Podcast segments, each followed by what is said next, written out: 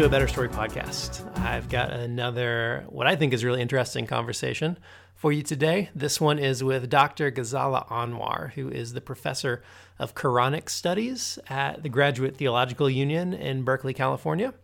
Ghazala sat down to talk about her understanding of what it means to be a Muslim, uh, to practice Islam, and then what it's like to be a Muslim in the United States today with all of the animosity, the hatred, the misunderstandings, and just general foolishness that is going around about Islam. So I think this is a what I found to be a really refreshing and needed conversation. So I hope you will find it the same way. So uh, give it a listen, check it out. Let me know what you think. Well, let's start off with what is your own history with Islam? How are you drawn into the study and the practice of it? My family has been Muslim for as many generations as we can trace back. And in fact, my mother's family traces it back right to the time of the Prophet. Hmm. And I know less about my father's side, but it seems that that's the case there as well. So our history is a long one. Hmm. What led you to devote so much of your time and study towards it? Because you have a doctoral degree in religious studies, correct? Yes, yeah. yes, yes. Well, I think even when I was a young person, I had several questions, and my questions drove me. Hmm. And it was in pursuit of those questions and wanting to know more that I left Pakistan when I was not yet 16 to come and study here uh, in the United States. And uh, we had no relatives here, I knew no one. I applied to some places, nobody guided me. The first school that uh, accepted me, I went there, and that was Kalamazoo College, Michigan. Hmm. So there too, I took a course in Islam and I took other courses. I was studying economics, but I actually physically got sick on it hmm. because we were being taught very, very conservative uh, Chicago school economics, and I thought there should be something else that should be motivating human beings rather than just maximizing their profits. Hmm. I know, so that's how my journey started. And so I got involved in the student Muslim students group there and Pakistan Student Association group and that was I was exposed to one interpretation of the Quran there, which made I guess it didn't make a lot of sense, but at least I was exposed to a, a discourse that uh, I had that I needed to investigate more. Hmm. So that's how it started. You said you were you had questions. Can you talk about what those questions were? What led you to that study? I guess you know. I think every child, maybe every child has these questions about, you know, what would happen when I lose my parents. Mm. And then there was another one about, for me, the way paradise was presented to me was very boring. so I thought I I, I was sure I was going to paradise, but I thought it's so boring there. You know, it didn't engage my spirit. And then as I grew older, um, I was a very, uh, I liked observing rituals and praying. But when I got my first period, I was told you can't pray during this time. So mm. that for me was very shocking. Mm. So those were some of the questions um, that drove me that's so interesting because I was just talking to my wife about this last night. Those are similar questions within Christian faith that right. we were asking and still talk about a lot today. So the, the questions seem to transcend the lines of faith sometimes. Yes.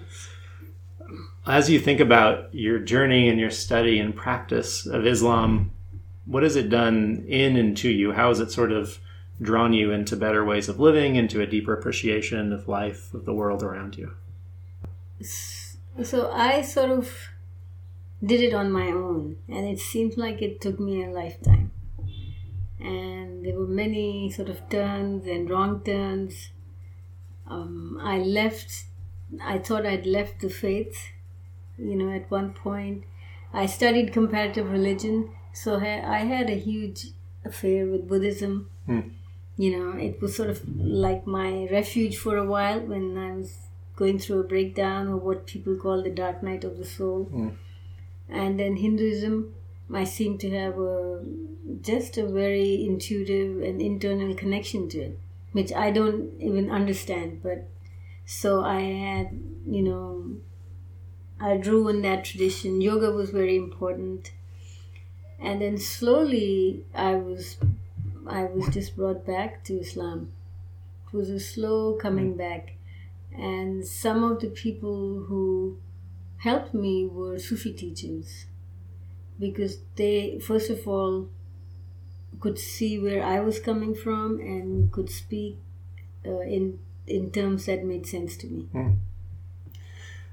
I want to come back to Sufism and Sufi teachers because that really intrigues me. But maybe we can kind of back up or zoom out a little bit. Mm-hmm. How would you articulate your understanding of Islam, your own faith, if uh, to someone who may not be familiar with Islam? Um, what would you how would you sort of succinctly describe it it's kind of a big question but yes so from within the tradition it is just uh, it's described in four words which is la ilaha illallah which is no god except god and in terms of sounds it just has the uh, a la and ha sound so only three letters are repeated here mm. um, so it starts with a no. And I think that saying no to all that tries to take the place of divinity in our hearts and in our lives is huge. It's 99.99% of the work. And illallah is how we say the no, except God. No God except God. So I think that that, that statement is something that a beginner begins with, and it's a statement that uh, that uh, that uh, sort of a veteran concludes with. Hmm. That's uh, so, and I I realized with Buddhism, uh, I got the La ilaha, no God. So the negation, hmm. you know, and they have neti neti, not this, not this. So uh, and I, I believe in what finally how I understood Buddhism was that illallah is not spoken, it's in silence. But because it has a very strong ethics and eventually, uh, you know, um, a good news that one can overcome our suffering, that that's where the connection was with Islam and mm. Buddhism. And so it clears clears the space, and in terms of spatial, uh, you know, so if you look, if you go to any of the traditional mosques, they're empty spaces. And also, uh, I remember in Philadelphia Museum, I saw some reconstruction of Buddhist monasteries, and there was an emptiness, a clarity, and even in Zen Buddhism. Mm. So for me, um, it's continuously clearing the space to bring in the presence of God. Mm. This is another large and potentially ridiculous question, but how would you define? Can you articulate an understanding of God? How would you articulate that word God? Because it means a lot of different things to a lot of different people. Yes. So um, I can share many metaphors, and maybe something will make sense. Yeah. Um, and one thing that Muslims agree all around is that God has no form. Hmm. So that's the first, uh, you know, first and almost last, in a way, initial uh, prerequisite for whatever ascriptions we make of God. And the other is that whatever conception we may have of God, God is beyond that. God transcends that. And the third one is that God is nearer to us than our jugular vein. So it's not an intellectual uh, exercise. So I think this sort of covers various bases. Yeah. Yeah. That's lovely. And that seems to segue sort of into a conversation a little bit about Sufism and Sufi teachers. Um, yes. So uh, actually, so how do people, how do people then uh, find God? And for Sufis, how do we clear our heart? So it's through uh, the medicine of the names of God. Hmm. And the names of God you know, generally we call them their 99 names, but there there are many. You know, there are innumerable names of God because they say if all the water in the oceans was ink and all the trees on earth were made into pens because initially pens were made out of you know yeah. twigs that the ink would finish before the names of god Hmm. or the words of god would finish so uh, but generally uh, the in sufism it basically it is again clearing out the heart. And in order to clear it out one has to focus on something right? So the focus is on names of god. So for example even uh, the the first principle of of islam la ilaha illallah um, in some traditions you're supposed to repeat it at least 125000 times as the first step. Hmm. so it keeps you busy for a while It does. right? And so the idea is that first you're repeating with your heart uh, with your tongue but then you repeat it with your tongue quiet and you listen to your heart saying it. So it's quickening the heart with the remembrance of god. And once we get to that then it takes us into um, what we call muraqabah which means guarding our heart so no uh, nothing else can get in there. And another aspect of it is um, you know sort of clearing ourselves of negative qualities greed anger. Anger is a huge one impatience um, pessimism so there are uh, according to the to where what the predominant conditions are that we need to clear out of ourselves certain names of god are used. So people who are very um, weighed down by by grief or loss they would be given the name Ya Latif. Means the subtle one but also the one who who who instills a joy in you Mm. so so they would be asked to meditate and to repeat that name so that's a you know that's a very important aspect of Sufi, Sufi training. Mm. And then the other is guidance through various signs, guidance through the dreams, and having a teacher who can interpret your dreams or help you understand your dreams. Um, and uh, fasting is important because fasting helps clear things out much faster. And if folks aren't familiar, Sufism is the more, I don't know about more, but a sort of mystical understanding of Islam. Is that correct? Sufism is the inner practice. Okay. and it's the because there is the outer observance and sufism makes sure that one has the inner inner presence that goes along with those outer observances because if we don't then the outer observances don't add up to much Hmm. they don't lead anywhere You mentioned in your own story it was Sufi teachers that articulated an understanding of Islam that sort of drew you back in or connected with you. Were there particular aspects of that? Were there things in that? What What was that that drew you back in? Some of those ideas or teachings. So I'll give you some little instances here Yeah. and there. There is this. Um, there is, mm, you know, like in many mystical traditions, there is this understanding that people whose hearts become alive with the remembrance of God, and who are called the friends of God, and eh, you know, which is the name for saints in the Muslim tradition, that even when they die physically, they don't die, and if they're they're there. So there is this tradition, for example, of visiting the shrines of Sufi saints, and the understanding is that if you go there with respect and offer, you know, we offer a prayer um, for the soul of the departed, or just for even for anybody, the first surah of the Quran, and you sit quietly and humbly, that you get spiritual gifts.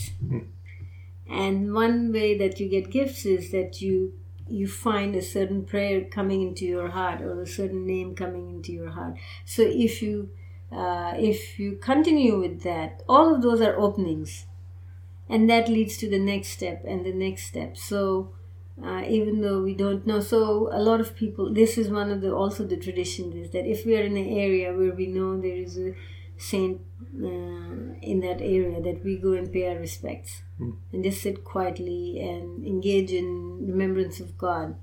And then we get the blessings from them too, and some teachings from them, or some insights, or some names of God.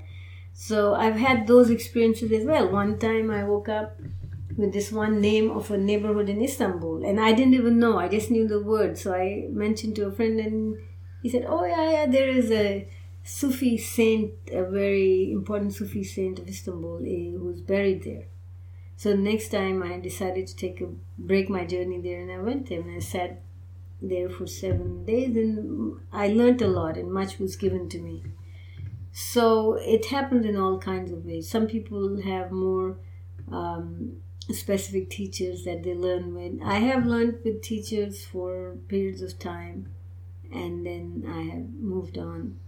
How is uh, Sufism perceived within other circles of Islam? Is it? I'm reflecting on the mystical traditions within my own tradition in Christianity, and sometimes they're looked at with a little bit sideways or a little, a little bit of skepticism, and sometimes they're looked at with a lot of respect, depending on where a person is sitting within that tradition. Yes, and that's exactly how it is. Yeah. But I think that, for example, uh, you know, I belong to the Indian subcontinent. I'm from Pakistan, so that's one Muslim culture. Uh, there was a lot of respect for for tasawwuf. That's the Arabic name for it, and for saints. And every city and every region has their saints. The city of Delhi has its patron saint. Lahore has its patron saint. So the cities, in a way, develop around these saints, and. Um, and so that's there, but there is a certain trend, a modernist trend, uh, also buttressed by uh, the Wahhabi ideology, that has tried to uh, cancel this aspect Hmm. of Islam, which is very troubling. So, a lot of times, one of the things that we now see is um, suicide bombings on the sh- in the shrines of saints Hmm. Because they, uh, according to the Wahhabi understanding, this is all uh, polytheism. So they have a very in, strange understanding of, Hmm. yeah, a very limited, a very, uh, you know, I, uh, in my opinion, very superficial understanding. Can you talk a little more about that? Because unfortunately, it seems like if you're outside of a conversation or if you're not in a relationship with someone who might be practicing Islam and you're just watching the news, that's going to be a person's primary understanding of Islam, unfortunately. So, can you kind of unpack some of that a little bit and talk about um, that skewed perception a little bit that you see there? Well, I think for every um, thing that we might, first of all, media thrives on negative news. So you do not get positive news. And for every negative news that you get, there's at least a thousand positive things that are happening. But they're so far away that we don't know. We have no access to any of that. Mm. And also, the news feeds into whatever the agenda is, foreign policy goals are. And so it's extremely, terribly skewed Yeah. And and there are other resources. Media is the worst place to go. worst place to go for uh, for our you know understanding of especially Islam. Where would you recommend people go? I think they can you know, reading Yeah. readings. You know, like I think an entry point because Sufis also address the existential, which every human being you know can relate to.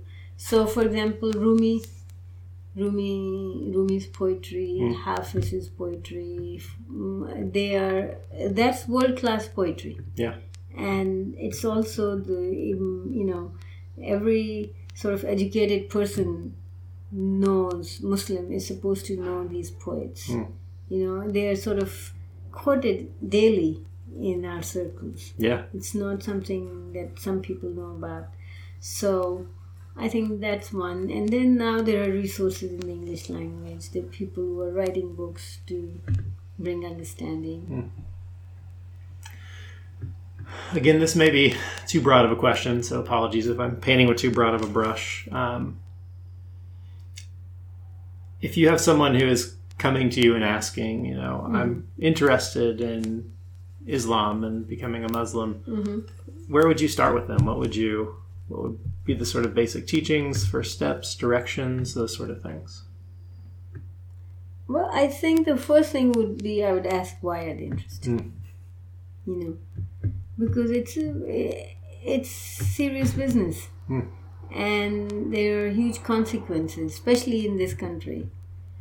So, um, it would be first discerning if they're converting for the right reasons. You know, Yeah. or if they're just running away from certain things. And conversion is as much about running away from things as it about as it is about getting into something. Yeah. And so one has to make that discernment. So you know, I generally first will discourage people. Not you know just because I want them to be sure and serious Yeah. and once they are and they they know for sure that that's what they would like to do.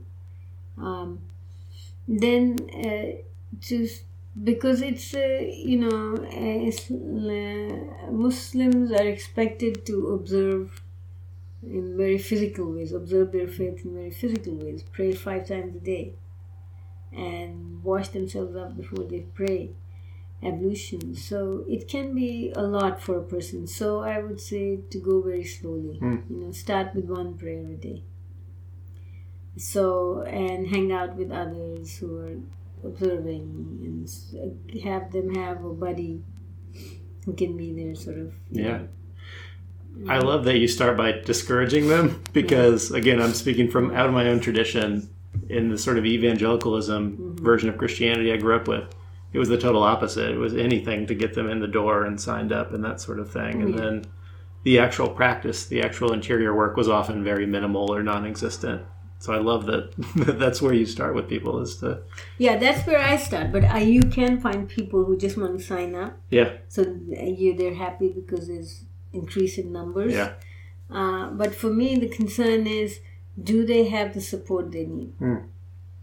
Because, and in fact, even uh, in the news in Pakistan, there was this young person, he was uh, 13 or 14, who went to a minister to say, I want to convert. And he said, Come back when you're 18. I like that. So, uh, and that is also because he will he will alienate his family. He will Hmm. lose all of that support. He and he needs more time to think about all this.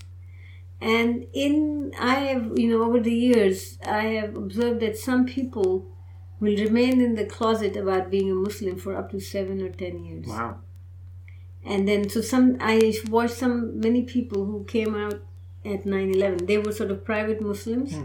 but they did not go to the mosque. They didn't mix with other Muslims, but they just sort of you know when Yeah. you have these watershed um, events, some that pushes them out. So that's for the for the people who are in the middle class who who enjoy a relative, relatively privileged position Hmm.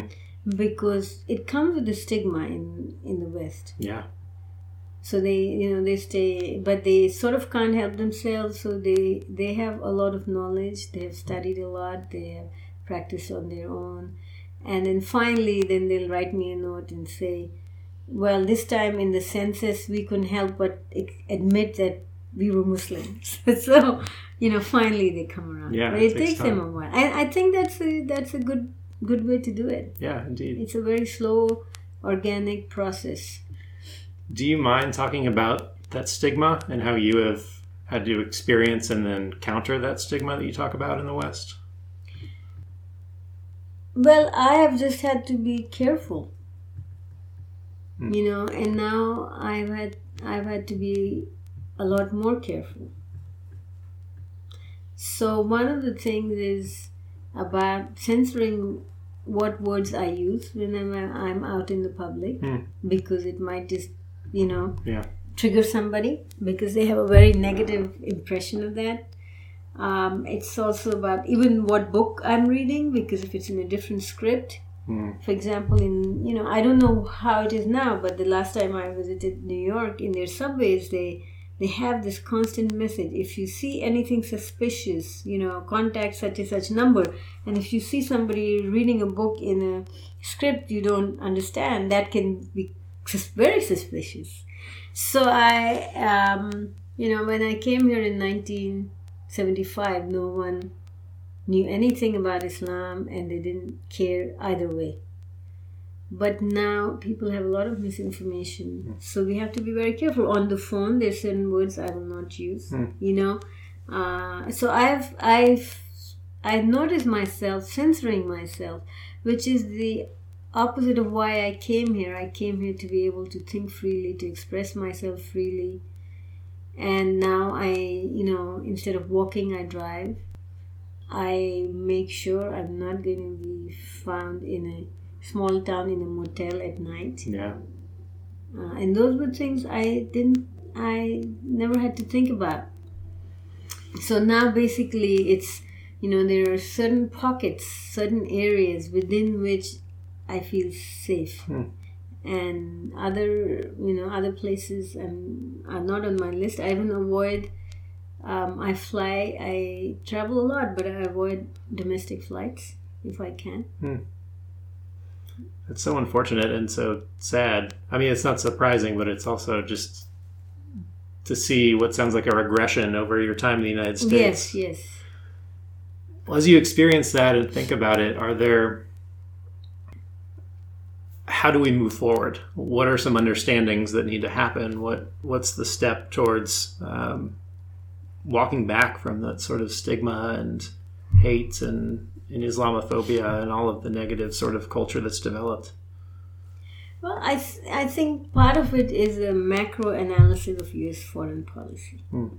You know, a real thorough analysis. We're not going to get too far because that is what feeds. That's the that's the message being conveyed now through all the media coverage. Yeah. And then on the micro level, you know, there are many many um, efforts now that we see. Like, for example, you know, having tea with your Muslim neighbor, and and interfaith sorts of things, books on the subject that actually do make sense. Hmm. But um, you know, because there's a huge investment in the weapons industry. That's the largest industry in the world. Yeah. So we need war fields. It actually does not matter who gets killed and who wins. No, it's not about good winning over the bad. It's about just uh, having constant war. So weapons can be tried, obsolete weapons can be tried, and more weapons can be sold to both sides. Yeah. Creating supply and demand. Yes, it's just so wars are needed to create a supply for the weapons. And as a human race, we're spending, you know, exponential amounts on weapons. And we cannot expect peace. And we will expect all kinds of misunderstandings to continue to be in a state of war with each other. Hmm. So, without that macro analysis, I don't think we'll get too far Yeah. But we we actually see nothing of it in the news. Yeah. Yeah, there are, it seems like there are uh, stories or narratives that just aren't questioned, that it's Right, just exactly. assumptions. Yeah. Yes. Let's maybe uh, change subjects a little bit, but sort of on a related note. Um, you talked about interfaith conversations. Yes. How do you articulate or how do you think about um, a Muslim conception of God versus, um, I could just speak out of my own tradition, a, a Christian conception of God? Um, you know, the big question is always: Are we worshiping the same God or are we worshiping a different God?